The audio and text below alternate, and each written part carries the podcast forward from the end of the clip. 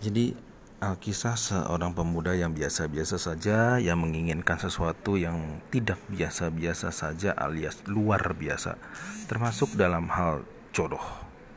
Jadi sewaktu dia di bangku sekolah menengah, pemuda ini menyukai seorang remaja putri yang menjadi bunga kelas. Dengan memberanikan diri sambil gemetar, sang pemuda menyatakan rasa sukanya kepada sang bunga kelas. Hasilnya ya ditolak mentah-mentah tentunya. Semasa kuliah, pemuda ini juga menyukai seorang mahasiswi cantik yang menjadi idaman para mahasiswa.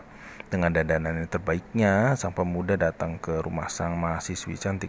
Di sana ternyata sudah menunggu beberapa orang juga yang berusaha mendekati sang mahasiswi. Hasil sang pemuda menjadi mimber, minder dan mundur teratur saat melihat para mahasiswa lainnya ada yang datang dengan mobil mewah atau membawa kado yang mahal. Sementara ia hanya membawa bunga. Saat mulai bekerja, sang pemuda kini sudah berpenghasilan yang ya cukup lumayan. Nah, lalu dia juga berusaha mengajak kencan rekan kerjanya yang super cantik yang juga menjadi incaran seisi kantor, termasuk para atasan si pemuda tersebut. Beberapa kali ia berhasil mengajak sang gadis pergi. Tapi sampai akhirnya saat ia membuat kejutan dengan datang membawa hadiah ke rumah sang gadis, di sana sang pemuda melihat ada atasannya yang sedang bermesraan dengan sang gadis pujaannya itu. Setelah berulang-ulang lamanya, sang pemuda mengalami kegagalan itu dan patah hati.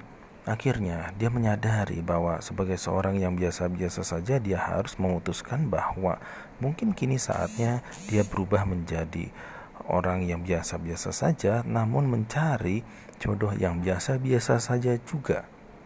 Dalam perubahannya tanpa sadar, sang pemuda menjadi orang yang supel dan bergaul dengan kalangan mana pun karena ia tidak lagi menargetkan harus mendapatkan jodoh yang primadona seperti artis atau yang memiliki kategori spesial lainnya. Sang pemuda yang telah berubah ini tanpa disadari telah membentuk kepribadian menjadi luar biasa.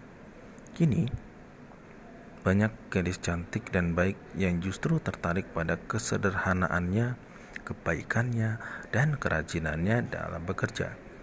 Akhirnya sang pemuda menikah dengan seseorang gadis pilihannya yang sesuai dengan dirinya dan mau menerima dia apa adanya. Dari sini mungkin kita sering mendengar kisah sederhana seperti itu. Namun faktanya memang terjadi seperti itu. Um, pemilihan jodoh bisa dikaitkan dengan pemilihan pekerjaan, passion ataupun teman dan lain-lain. Ya. Nah, dengan demikian yang harus diperhatikan adalah potensi diri. Yang harus menjadi fokus untuk perbaikan adalah potensi dirinya sendiri, baik ataupun buruk. Dikembangkan secara sebaik-baiknya sehingga yang lain bisa datang. Yang lain akan tertarik, yang lain akan terinspirasi. Nah, maka jadilah inspirasi untuk semuanya. Tetaplah sederhana dalam kesederhanaan yang luar biasa